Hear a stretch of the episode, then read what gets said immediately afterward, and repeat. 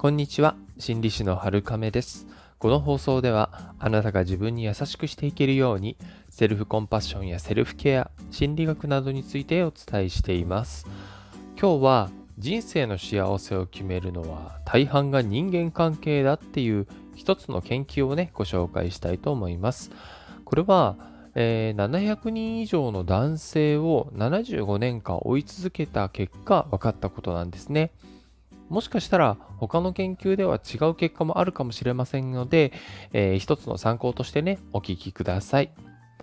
結論はもう伝えてしまったんですけれども、そう、人間関係が人の幸福度を左右するっていうものなんですよね。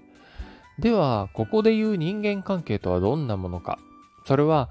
一人でも信頼できる人がいるかどうかっていうことなんですね。決してたくさんの友人がいたりすることではないんですね。その一人がそばにいてくれることで緊張感が下がって脳が落ち着いたり苦痛が和らぐっていうことが分かっていたりします。ではその一人っていうものがどんな人でもいいのかっていうとそうではないんですよね。よくお伝えするのが、えー、私たち人っていう種族は良くも悪くも非常に影響を受けやすいっていう生き物なんですよね。なのでなるべくポジティブな人と一緒にいることの方が結果的に自分への影響もポジティブになって自分の態度、行動、考え方、そういったものもいい方向に変わっていきやすくなります。じゃあ、ポジティブなのってどういうことなのかっていうことですが、この人気持ちのいい人だなとか、ポジティブだなって、そういうふうに思う人は直感で選んでいいと思います。ですが、自分もいい影響を与えていくには、やはりポジティブな方がいいと思いますよね。とはいえ、いきなりポジティブって、え思っても、やっぱり抵抗がある方もいますよね。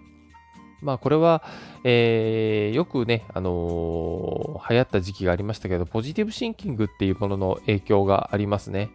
ポジティブシンキングいいよっていうふうに言われた時期がありましたが、今は何でもかんでもこういうふうに考えると悪影響の方が大きいっていうことが分かっています。なので、このポジティブシンキングっていうものには非常に注意を払ってほしいかなと思うわけです。もともと先天的に根っからのポジティブ思考の方、つまり根垢の方ですよね。そういう方はポジティブシンキングでもまあ大丈夫かなと思うんですけれど、おそらくあのネガティブなものに目が行きやすくなっている、まあ、人間の本質ですよね。そういったものを考えると、まあ、そうじゃない人の方が、うん、かなり多いんじゃないかなと思うわけですね。そういった、えー、ネガティブな傾向が高い人とか、あ,、まあ、あるいはね、あの五分五分でニュートラルくらいの人っていうのは、やはり対策が必要になってきます。一つは行動を優先させるっていうことです。自分自身の感覚とか考え方、気持ち、そういったものは行動に引っ張られて影響を受けますので、本当にね、ガッと、えー、大きい行動を起こそうとするとやっぱり負担が大きくなるので、ちっちゃいちっちゃい行動でいいので、こうした方がいいんだろうなっていう行動を取るようにするんですね。気持ちとか考えよりも行動を取るっていうことを重視します。もう一つは、ネガティブな思考を否定しないってことです。これはマインドフルネスでよくお伝えしているんですけれども、置いておくんですね。そのネガティブなものに飲み込まれず、一緒にならず、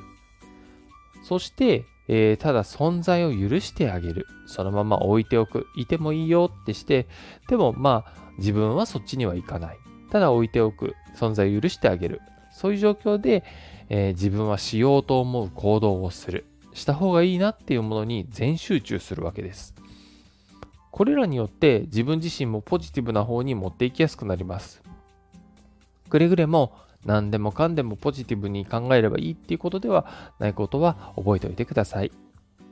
もともとネガティブ傾向がある方が無理やりポジティブに考えても緊張感が増したりとか、あの脳の血流が上がっちゃうんですよね。これはすごく負担がかかっていること。あのネガティブ感情が逆に強くなっていることを意味するんですけど、こういった風に悪影響の方が強いです。